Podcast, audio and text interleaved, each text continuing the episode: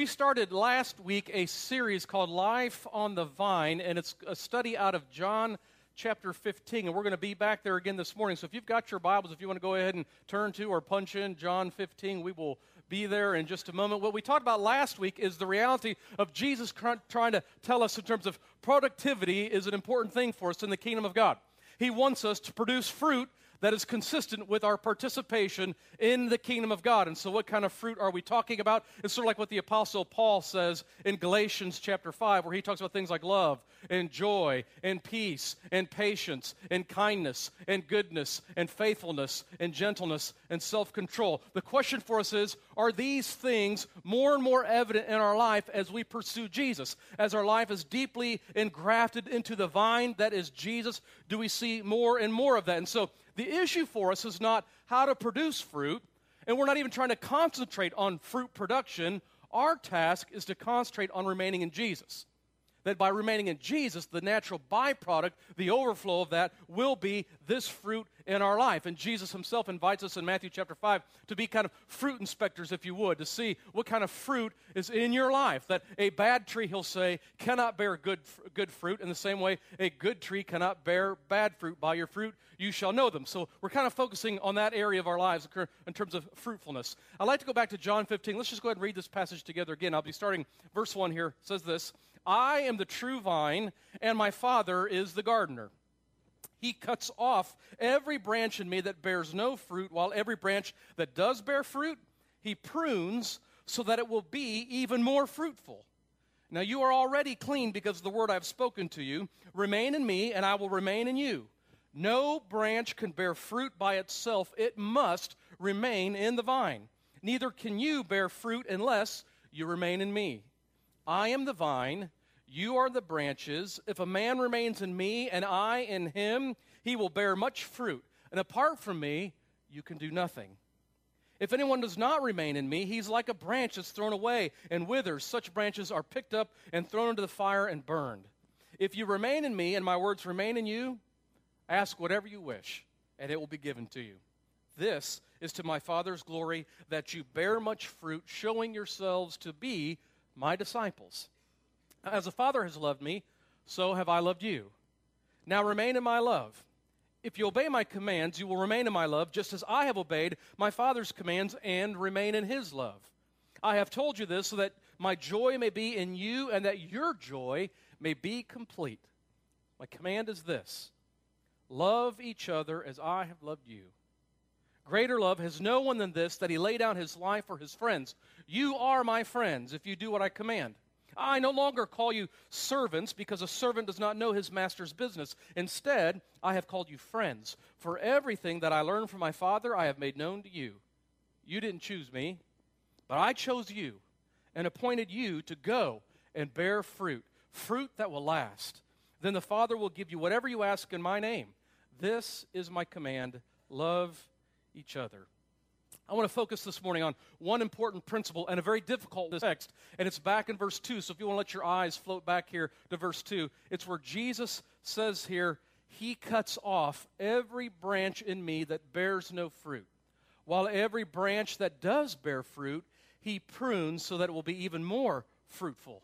I want to talk to you this morning about the pruning shears of God, and I want you to notice first off in verse 2 who gets pruned in their life? Everybody.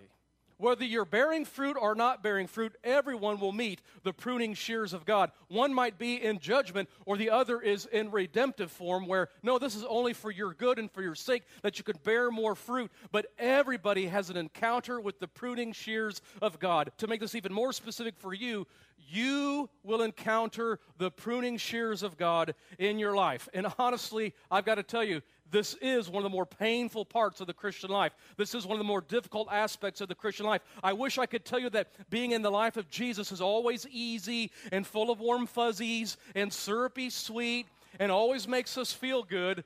Go ahead and eat that up as much as you can because we're about to take a turn real quick. But unfortunately, in the spiritual life, pruning is an essential part of it and it bites. Okay, I just be honest, it, it, isn't, it isn't fun. It's never, it never feels pleasant. I mean, even the act of pruning itself, doesn't it just seem so violent? I mean, you're just cutting through flesh and hacking things off and sawing pieces everywhere, and it feels like when it's happening in the midst of it, it feels like a part of you is being severed from your life. It'd be one thing if it was like some foreign object that got tangled into your life and God was just kind of removing it. No, no. I'm talking about things that feel like they're inherently a part of who you are are going to get cut off and chopped off by God as the gardener, and it never is pleasant. It's, now, listen, the end result is great. The end result is wonderful, but in the moment of pruning, it never feels that way. And in the moment of pruning, what happens is oftentimes things get attached to our lives for so long, they, it becomes to take on, it's, it's sort of like our identity. And therefore, even though we kind of might know deep down, somewhere deep, it shouldn't be in our life, we're so used to the circumstances, we're so used to it in our life, it's sort of become a part of who we are. And then to have it severed from our life it feels so painful. To illustrate this, there's a story in John chapter 5 where Jesus encounters a man who's been an invalid for 38 years. For 38 years, he's been an invalid. And so Jesus walks up to this man and he asks him this question. I think it's in verse 6. He says, Do you want to be made well? Do you want to get well? And at first I think to myself, Really? Are you kidding me? This guy's been an invalid for 38 years. Of course he wants to get well. But I've learned in my pastoral ministry over and over again that Jesus' question is very legitimate. That there really are times when people don't want to get well. Like, they might not say that explicitly, but you, you might run across somebody who, like, well, don't you want to get out of unemployment? I mean, don't you, don't you want to have a job? But they become so used to that life or the circumstances become so a part of who they are, and it's kind of taken some aspect or part of their identity that they're actually afraid of what work looks like or what a job might mean for them or what it would look. And so what happens is, uh, someone says, like, do you want to made, be made well? I'm not sure that I do. Or you see this on the show Cops all the time where, you know, you know domestic abuse call, they show up and they're going to arrest the guy for beating his girlfriend or his wife. And what's the wife doing? She's there crying, Oh, I love him, I love him, I don't want to press her. You're like, Are you kidding me? I mean, pruning this guy from your life at this moment is the best thing for you, but there's something in her life that's become such a part of her identity that the idea of him not being around, even though he's terrible for her, somehow is worse than this idea of having something pruned. And we all, this is, we all have things in our life that we know, I mean, at least as objectively as we can, that if they were taken away from us, we'd probably be better off. Uh, it might be thoughts, it could be habits, it could be patterns of behavior, it could be relationships. I, I don't know what it is, but I think for each of us, there's something deep down that we kind of know, yeah, if this were not in my life, it, it really, I'd bear more fruit for Jesus. It, it, and it seems like pruning just even looks counterintuitive. I mean, if you've ever seen a pruning of a tree or a grapevine, it, looks radical. I mean, massive sections are being hacked away and cut away, and it looks like you're actually killing the tree. And so it has that counterintuitive feel. But in actuality, by cutting and pruning, you're actually making the tree or the grapevine even more healthy and stronger and more productive. Pruning is essential both in horticulture and also in our spiritual life. So, here's my warning for us. I want to talk about things that need to be cut from our life, but I have no interest in giving you a list. Right? I mean, maybe you've been to those churches or you've heard from those pastors where they have the list of do not, like you cannot do this as a Christian. You know, you know, no drinking, no cussing, no smoking, no playing cards, no going to the movies, no rated R movies, especially that one about that magician named Mike. Come on now, I know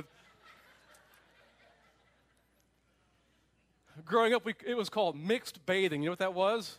It, it was swimming together with the opposite sex, like even like fully, you know, swimsuits. But they call it no mixed bathing, no dancing, no gambling unless you're going to tithe your winnings, no caffeine. You know what we're talking about, right? It's the list. I have no desire to give you a list like that this morning, and the reason, I, really, the reason why is because I've seen the movie Footloose. And I'm not having my daughter end up like that pastor's daughter did, dancing all sexy like with Kevin Bacon. I'm just not going to have it. And that's right, I said Kevin Bacon because the original movie is far better than this recent re. You get what I'm saying? Okay, I'm moving. I'm moving on. Here we go. In the end, I think such lists typically end up being legalistic, and in my opinion, brings more death than it does life. And I know the things that need to be pruned from my life are different than the things that need to be pruned in your life. The fact of the matter is, if we are all to make a list of the things that are keeping us from bearing fruit, the things in my life and on that list would be different than the things on yours. And the truth is, there might be something in your life that isn't keeping you from bearing fruit at all. but if you were to put that in my life, it would keep me from bearing fruit. That's why, in some way, it really is a spirit guided individual exercise of wondering, of asking the Father, would you just reveal to us what in our life needs to be pruned so we could be more fruitful? So, the central question for us this morning is this What is keeping you from bearing fruit? What is it in your life that is keeping you from being more fruitful? I mean, even if you are bearing fruit, what's keeping you from bearing more fruit in your life? What's keeping you from growing in things like love and joy and peace and patience? What, what needs to be pruned so that you can, can move in, in, in, that directions? I just want to give you four suggestions of areas to look for. Again, these aren't a list of things. These are areas in your life I would commend you looking at and investigating to see, oh, there is something here that needs to be maybe pruned for my life. Number one, functional saviors in your life. Look in your, eh, look in your life for what are the functional saviors that I have in my life right now. Now, there's another word I could use for functional savior. It's idol. Uh, but typically, when we say idol, an image of some statue shows up, and we think, well, we're not doing that. And so we kind of quickly dismiss it and move on. So I would encourage you to think in terms of what functionally is a savior in your life. And, and the best way to find that is, is with this hint it is, what's the greatest fear you have in your life? What causes you the most anxiety in life more than anything else? What scares you to death? Like when you think about it, in your mind, you're thinking, oh, that would be like living in hell. Like right now, that's a functional hell. Because wherever that is, oftentimes when we have those functional hells, what we do is we look for a functional Savior. And so that's the first place to look is what might be the functional saviors in our life that's trying to rescue us from our perceived, or maybe even sometimes real, functional hell in our life. And, and it could be all sorts of things. If, if, if, for you it might be financial insecurity. That's a, oh, that'd be the worst thing that could happen. If I, and so maybe for you, money becomes that functional savior. Or, or maybe for you, it, it might be one of those things where uh, not uh, being alone the rest of your life, or not ever being wanted or desired, or maybe it's having your friends reject you. All those things feel to you like a functional hell. It could be something as not being able to sit with the cool kids at lunch in the cafeteria. Boy, that would be terrible. So, what do we look to to rescue us from that situation. It might be having to raise your child all by yourself. Or what if I have to relive in my mind over and over again those memories from that abuse? That would be like a functional hell.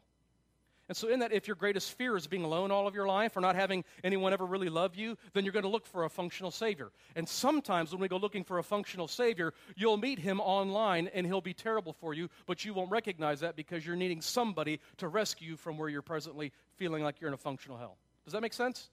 And this is why this happens all the time.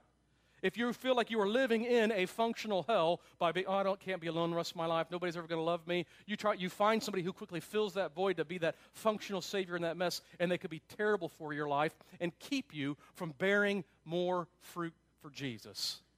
Or maybe for you, your greatest fear is not having financial security. And so what's happening is your retirement account has become that functional savior for you. So you're obsessed with it checking it every day. You find your moods and your thoughts are fluctuating based on the market, whether you still have enough for retirement or losing money. And what happens is that might be a functional savior in your life trying to rescue you from a functional hell.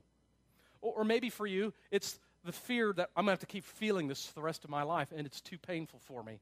Or I'm going to have to keep remembering this experience of abuse. And so for you, alcohol has become your functional savior.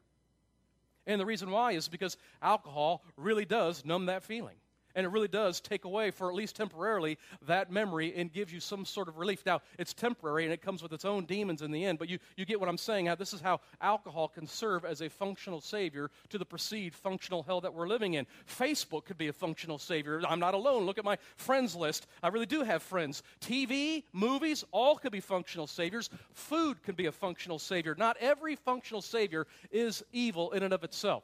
Sometimes they could be good things. But a good thing that becomes a God thing is always a bad thing. anytime a good thing becomes a God thing, meaning it becomes our Savior, then, it be, then it's a bad thing. Because for us, Jesus is our only Savior, and He is the one who wants to step into our life and to rescue us from every fear, and from every anxiety, and from every hell, both real or perceived. That every functional hell that you're living in right now, Jesus wants to step in and say, I will be the one who will rescue you from that. And so, anytime then we allow something else to be a functional Savior in our life, to be an idol in our life, to take the place of Jesus, it's a, there's a good possibility it is a space that God wants to come in with the pruning shears and says, Let me free you from this so you could bear more fruit. So, that's the first place I'd encourage you to look. What are the functional Saviors in your life? Where are the functional Saviors in your life? Number two, what in your life is taboo? What in your life is taboo? Or, what in your life is a secret? you don't, you don't want anyone else to know about, you don't want anyone else to mention, you don't want to get caught in this particular area. I had a professor in graduate school that I was a GA for who just passed away this, this past week of cancer, and he used to say that anything that is mentionable is manageable. It's the stuff we won't talk about that gets us. So anything that is mentionable is manageable. It's the stuff we won't talk about that will get us. So, what are those spaces of your life that you're trying to keep from others and trying to conceal? It could be all sorts of things from the web browser history. Maybe that late at night you're in the garage smoking a little doobie, and you're right. How, how much you're really eating late at night when everyone else is in bed, or what the real reason is for the bruises on your child, or, or how much credit card debt you really have, and you're trying to hide that from your spouse, and so you're always shifting cards over. And you know, I mean, what is it that we're trying to? This is the taboo. This is the secret in our life that we're trying to not allow it to be exposed. I'm not talking about things that really aren't anybody's business or socially inappropriate to be sharing with everyone. I'm talking about those things in your life that you're taking greater lengths of care to ensure no one catches you or finds out. Or sometimes a, a, quick variation about this is it's this principle of taboo is what can really no one say around you without you getting extra defensive and extra sensitive? Does that make sense?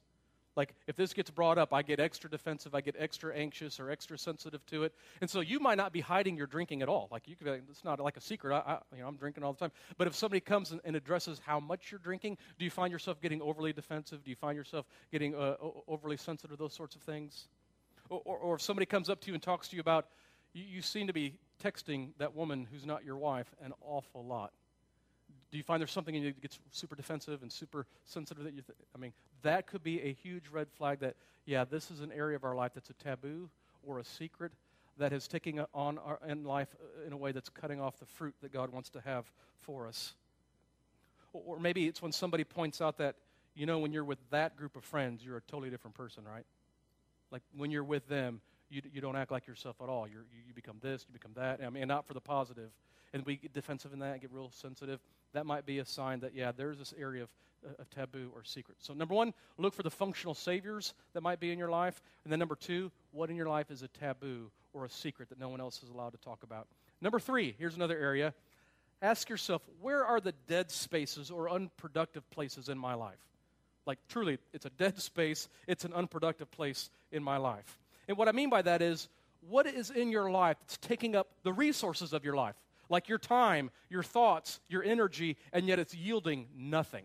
It's consuming a lot of energy, right? It's, that's why pruning of the plants is so important. Because what happens is when it gets over, when the vegetation grows too much, it's sapping all the resources that the plant needs to grow healthy fruit. What in your life is sapping all of your time and all of your energy and all of your resources, but in the end, it's yielding nothing. And I don't know if you've ever felt this way, but um, have you ever had that gross feeling where you've got a huge long to do list, you've got a lot of things you need to get done, and you just spent two hours on Facebook? You know that gross feeling, right? Anyone? Anyone want to confess this morning? Thank you. I'm saying this church is on Facebook more than any church I've ever seen. I mean, so. I'm not even saying it's an intense feeling. It's just that little gnawing, gross feeling. Or maybe instead of putting together the resume, which is very important in your life right now, you just spent six hours watching a marathon of keeping up with the Kardashians on the E network, right? And by the way, Scott Disick and Kourtney are never getting married, and they shouldn't because he's a big jerk anyhow. And yeah, Kim and Kanye, I'm sure they're going to last till death do us part. And I'm telling you, Khloé is Robert Kardashian's daughter. And if Kim, oh, never mind, okay. Did I say that out loud?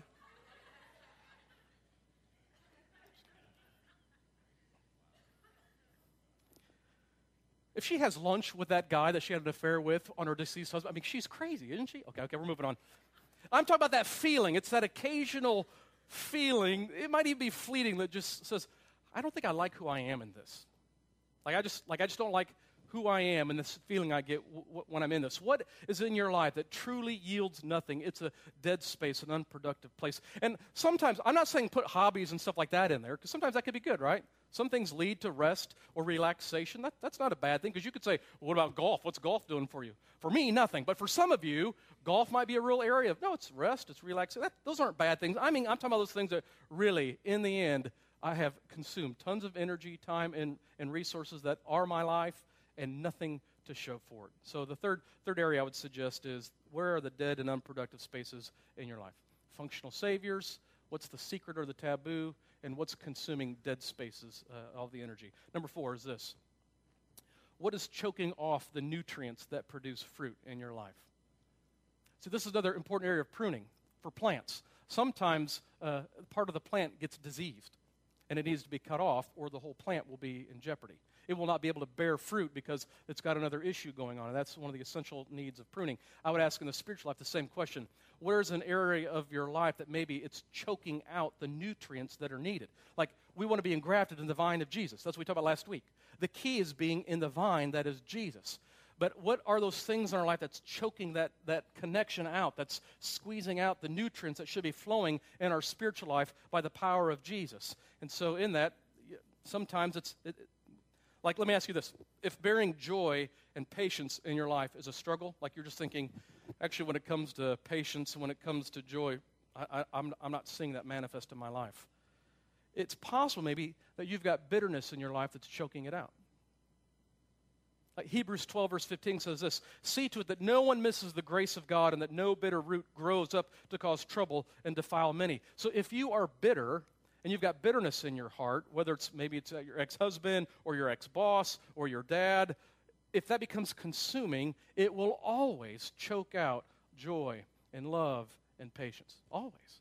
And, and maybe you've felt this, or maybe you've seen others that just get consumed in bitterness. Like something, and I'm not saying it wasn't even like a legitimate hurt. Like, no, really, that person really did hurt you. You really were wounded. I'm not, I'm not saying it wasn't true, but in response, rather than choosing a path of forgiveness, we chose a path of bitterness. And the next thing you know, everything about our countenance is just angry and bitter. I don't know if you've ever been around somebody like that where everything they say is just negative, it seems bitter, it's always got a harsh tone to it. And it, I mean, and so then you ask, well, am I bearing joy? No, you're not going to bear any joy with a, with a spirit of bitterness.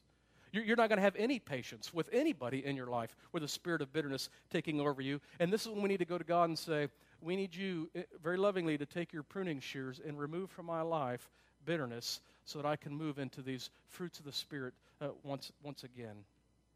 Or maybe for you, it, now, uh, just as a warning, bitterness even at times won't, you, won't, you won't call it that. You won't recognize it as bitterness. You'll, you'll put other labels on it like justice, righteousness, or sometimes even cute non Christian terms like karma. But in the end, it's really bitterness choking off the life that Jesus intends for you. Or maybe you aren't bearing self control. Self control is one of those fruits of the Spirit. But if you examine in your life, you'll recognize, oh, yeah, that, this is why I don't have any self control. When I hang out with that particular friendship group, I can't help but make these kind of decisions. I, I lose all sense of self control. And, and even though deep down in your heart you don't want to be that kind of a person, when you hang out with those friends, next thing you're, you're, you're a gossip or you just become ugly and you're mean towards everybody else, or you go out partying that always leads you to getting drunk, and then you end up doing things you regret with other guys. And so, I mean, and when you boil it all down, it's, yeah, it's because this friendship group, for whatever reason, is choking out the life that both you want and the one that Jesus wants for you. And it might be a sign that it could be a part of your life then that needs to be pruned. And it could be all sorts of things. And so I would just encourage you to look, uh, even in terms of what we ingest by way of entertainment. All right? I'm not giving you a list. I just want you to be aware of are some of these things causing in us a different thing in our spirit? When you listen to that music or those podcasts or that TV show, does it disease your heart? When you look at those websites or those kind of movies, does it poison your spirit? Or when you flip through that catalog, do you find yourself all of a sudden discontent then with everything in your life?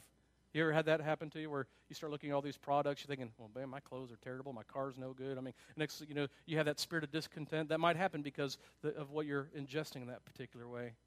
Or when you read those books, does it inflame your dissatisfaction with your marriage? And then you begin to wonder about your coworker. I mean, these are the things to ask ourselves if we don't see the fruit being born in our life that we think God has intended for us. In fact, some things I think that we can ingest that produce the exact opposite fruit of what God wants for us. And Paul talks about this too, that same section in Galatians 5, where it says in verse 22, 23, the fruits of the Spirit. A few verses earlier, he gives us the opposites. He gives us sort of, eh, this is the other kind of fruit that's not from God that can be born in your life. He says this in verse 19, Galatians 5. The acts of the sinful nature are obvious sexual immorality, impurity and debauchery, idolatry and witchcraft, hatred, discord, jealousy, fits of rage, selfish ambition, dissensions, factions, and envy, drunkenness, orgies, and the like.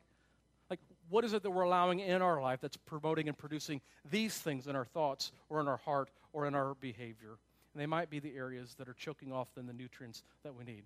Functional saviors, the secret or taboo areas, that totally dead space that really there's no yield to it whatsoever, or the last thing here, the, the things that are choking out the life that Jesus intends for us. These are the things to look for, and have to go, I think this thing is, needs to come out of my life. Let, let me leave you with two more points here. I want to tell you about, uh, about the life of God pruning our lives here. Two more things. We know this in terms of agriculture that not all growth on a tree or a plant is a good thing. That sometimes, with some vegetation, if you allow it, a tree or a plant can just go crazy in regards to growth and end up with a lot of heavy vegetation. That without the pruning shears of the gardener, plants can go crazy and wild and end up actually undermining itself. It isn't necessarily the more vegetation, the healthier it is. Have you ever, have you ever looked at a plant or a bush or a tree and just thought, it just looks busy? I mean, just crazy busy. Just, there's just so much of it. It needs pruned, not because it's dead and not because it's diseased. It's just too much. So much that it's keeping the plant from having very healthy and very productive fruit. In the same way, I would offer this to you this morning. I think it's possible that you are not bearing fruit in your life like you could simply because you are too busy. There's too much in your life going on, and it is sapping all of your time and all of your energy and all of your thoughts, and you have nothing left. And so, even though you want to be in the vine that is Jesus, the truth of the matter is, I'm so busy, I, I don't have time for Jesus. I don't have time for the life in the vine. And because you're so busy, it feels like, well, I'm doing things. I'm not like just lazy doing, I mean, it feels like I'm productive. It feels like I'm, but the busyness, ironically, is actually cutting off from you the ability to bear the fruit. And so you're not diseased. You don't even, you're not even driven by functional saviors. It's not even like a taboo place. It's just, there's just simply too much in your life. You're, you're so busy with your job and then taking your kids to every single practice and their activities and to all the, all the other organizations that you volunteered for, to all the relational promises that you've made to your friends and family. And just make, you can name the list, but in the end, we can't bear any fruit. Your life has entered into a mediocre survival mode, and nothing thrives in that place. So, what happens is you can't bear the fruit of kindness. And it isn't because you don't want that, or your heart doesn't desire it, or your mind doesn't intend to be kind. You don't have time to be kind. Because you're so busy, you don't even have the eyes to see people right next to you who are in desperate need of the fruit of kindness born in your life from the Lord Jesus Christ. and you find yourself, I'm sorry, I, really liked you, but I can't. I, those are the things we keep finding ourselves saying. And what I'd say is, you, you might need to just spend some time with the Lord asking, what needs to be pruned out that's just it's taken over in terms of busyness and has squeezed out just real time and devotion with being in the vine that's Jesus. And number two, the last thing here is sometimes what is pruned is just for a season. Now, there's some things in my life that I know God needs to prune, and I can't ever get it back. like, I, I, it can never come back into my life without it being detrimental to bearing more fruit. But it's possible there's some things that might be in my life and might be in your life that it needs to be pruned for now and it's just for a season and it's temporary, and later you might be able to see it again. It might be, and this, I hope this isn't too trivial, but I mean, maybe for you it's an unhealthy obsession with sports. That it's all you think about. It's all you watch. It's the only section of the paper that you'll read. It's the only topic of conversation anyone can have with you. And your marriage is hurting because of it. Your daughters haven't had a meaningful conversation with you because of it. It's consuming your time, and you're even distracted at work because all day in your office you're just hitting refresh on the ESPN website to get the latest score. What that means is God may need to remove sports from your life, like all of it, in a dramatic, radical pruning fashion. What that means is goodbye Notre Dame football 2012 is what I'm saying here. But it might simply be temporary that once you then hang back with Jesus and get your life fully devoted to the vine, and when you begin to receive the abundant life that He has for you, and you're from that healthy perspective, it might be possible then for, for sports to come back in your life. And this time, you'll be able to see it in a more healthy perspective. Does that, does that make sense? Some things might have to, just for like maybe for just now, for whatever reason, because of your, where you're at with Jesus, you just can't hang out with that person anymore. You, when you do, it's just it's not okay. You just know it, it never go, goes right. But if you will then spend time in Jesus and become fully strong in the vine and in that bearing much fruit, then you might be able to be with that person again as a friend. And it's, it's a totally You'll have a different perspective, a different connection, and a different different uh, place in your life. And so sometimes that happens too. Some, it might just be temporary. Now, here's how I want to close this morning. I, I'm not saying this is the greatest message you've ever heard, but I do believe that at least in terms of application and relating, it's for every person in this room. There's nobody here who does not have something in their life that needs to be pruned. I, I don't care whether even you're a dead branch at this moment. I mean, there's something in your life that we know needs to probably be, be cut out. But here's the thing Jesus doesn't say, so work real hard and discipline yourself to cut this out of your life, does he? He doesn't say to the branch, now, branch, go prune yourself. No branch, right? Who's the pruner? God is the pruner. The Father is the one who's holding the pruning shears. And so it isn't for us to walk out of here and try to discipline ourselves to prune something out of our life. It's for us to go to the gardener, to our Heavenly Father, and to ask Him to prune it from our life. And so here's what you need to know, because there can be some anxiety in that, and there always is. I mean, I've said up front, it's never pleasant. Like pruning is not a pleasant part of our spiritual life. And so there could be anxiety in that. But I do want you to know this God is infinitely good and he is crazy in love with you in a way that I, I don't even know how to communicate that would be sufficient enough for you to understand how crazy in love God is with you. And anytime somebody is that infinitely good and that infinitely loving put together, you're going to be safe. It's going to be okay. And so, what I'd like us to do is just spend some time just kind of closing our eyes and bowing our head, and let's just ask the Father, by the power of the Spirit, to bring to our spirit and to our mind those things that, that need to be pruned from our life. And we just, we're going to trust in His mercy and His kindness and His grace towards us that He'll be able to start removing those things so that we can walk out of here different than how we walked in and thus capable of bearing more fruit for His glory. So let's go ahead and just bow our heads and close our eyes if you want to. And uh, uh let me read just a passage from the Psalms to help us in this activity. This is from uh, David. He writes this psalm. He says, O Lord, you have searched me and you know me. You know when I sit and when I rise. You perceive my thoughts from afar. You discern my going out and lying down. You are familiar with all of my ways. Before a word is on my tongue, you know it completely, O Lord. You hem me in, behind and before. You have laid your hand upon me. Such knowledge is too wonderful for me, too lofty for me to attain. Where can I go from your spirit? And where can I flee from your presence? He closes the passage by saying, Search me, O God, and know my heart. Test me and know my anxious thoughts, and see if there's any offensive way in me, and lead me in the way everlasting. Father God, we're asking this for this morning just for us that you would search us, you would know our heart, you would test us to bring out our anxious thoughts.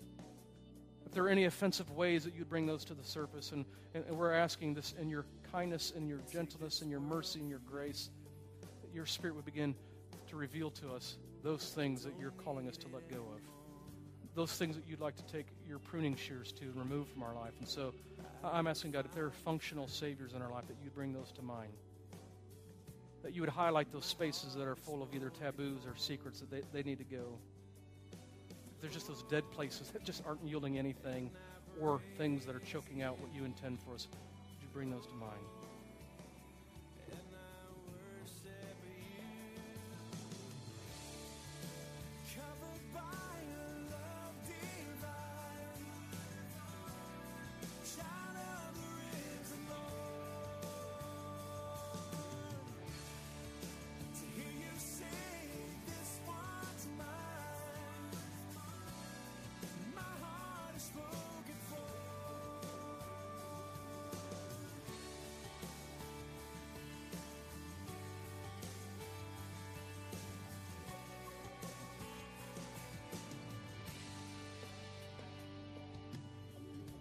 Lord God, we want to be free. Would you set us free? Would you allow us to go out of this room this morning and bear fruit in a way that like we have never borne it before? That we will just excel when it comes to love and joy and peace and patience and kindness and gentleness and faithfulness and self control. This is what we pray. In Jesus' name, amen. In just a moment, some uh, buckets are going to come around your uh, to take up our tithes and offerings. And those connection cards that Tim was talking about earlier, that's where they go as well. So when the bucket comes around, if you want to do that. But one, one thing I would say to you, um, as we're talking about this whole pruning and, and functional saviors and idols, I, I, really do believe if there's one thing that we might all have in common, it, it probably is the pull of money. Like money has the ability and the power to very quickly consume our thoughts and our attention and our thinking and to become an idol in our life. It's very easy. This is why Jesus says that you cannot serve both God and money. I think it's because Jesus recognizes that no, there's an inherent power in money to call to us to make it something more important in our life than it really ought to be. And the, to counter that, I think God has us give. Like, I don't think God is broke this morning in heaven, like he pulled out the calculator and crunched the numbers and he was short. And he's thinking to himself, boy, I hope the Living Stones Church can help me out this morning. I don't think that at all. I think God has us give our tithes and offerings because he knows that when we do so, it dethrones money from ever being an idol in our life.